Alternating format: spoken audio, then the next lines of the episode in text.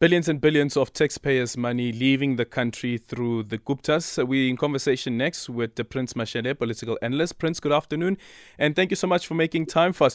What's your takeaway from what the Chief Justice had to say there, and also considering where the ANC finds itself currently, as well as we've seen uh, through Parliament and the ANC again using its parliamentary majority um, to block investigations, including the one into Eskom, as well as what happened at Phala-Phala?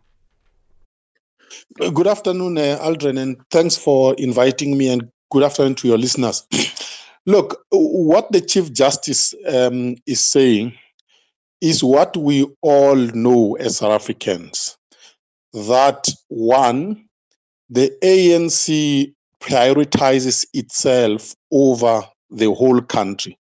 And in fact, we will recall that um, President Cyril Ramaphosa himself said that the ANC is more important than the country. That's number one.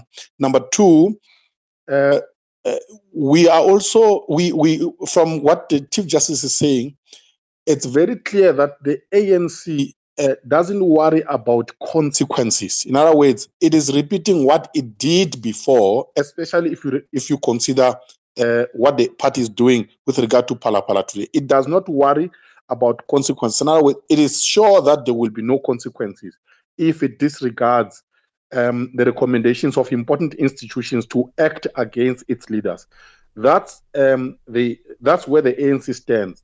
So we are dealing with an arrogant party that prioritizes itself. It does not worry about what South Africans think.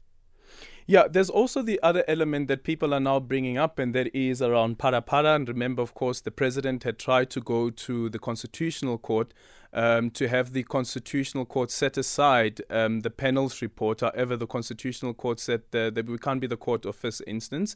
Um, we're still waiting on the president's next move. But what do you make of the Chief Justice himself speaking about issues that relate to politics in general? Because now people are bringing up the Phala-Phala issue. Yeah, look, under ordinary circumstances, you would not expect a Chief Justice to comment on politics. But these are matters that um, always land on the desk of the judiciary. He is actually expressing frustration that those who are supposed to take action on such blatant political um, mistakes are not acting. As a result, the judiciary gets embroiled in politics. So he's express, expressing um, uh, frustration. Unfortunately, he is not being held by the other branches of the state, such as parliament, which is why he refers to instances where parliament protected former president Jacob Zuma to say parliament is supposed to act, but it is not acting. Because it is not acting, you now have a situation where the judiciary has to deal with these matters. Well, and then the other element, of course, being that now you're dealing with the issue in relation to um, to Phala-Phala, and um, yesterday or this week again, we saw the ANC blocking that ad hoc committee being set up. They blocked the um, the Eskom uh, inquiry also being uh, uh, uh an Eskom inquiry being set up by by um, by Parliament. But at, at, at which point then that does it end? And also, again, is on the Chief Justice part as well. Some people are saying that but the Chief Justice just the other day saw in a member of Parliament, Zizi Kodwa amongst them, um, who he has implicated in his State Capture Commission of Inquiries report. And for me, there's also the issue around a serving judge dealing with commissions of inquiry.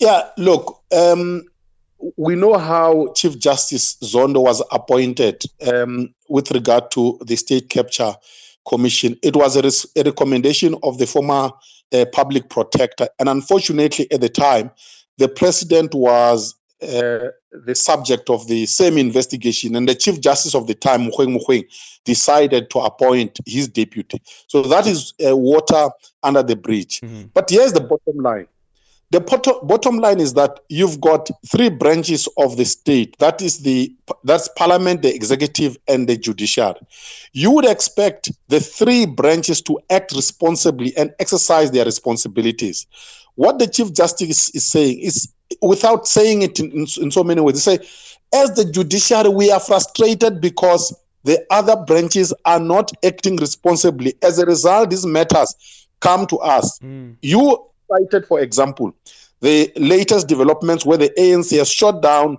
the idea of creating a, an ad hoc committee to deal with Phala. This matter is very likely going to end at the desk of the Chief Justice. So he's saying, please deal with, exercise your responsibility so that these matters don't come where they don't belong. Okay, Prince Mashele, thank you so much for your time, political analyst. It's a minute after half past three, time for the news headlines.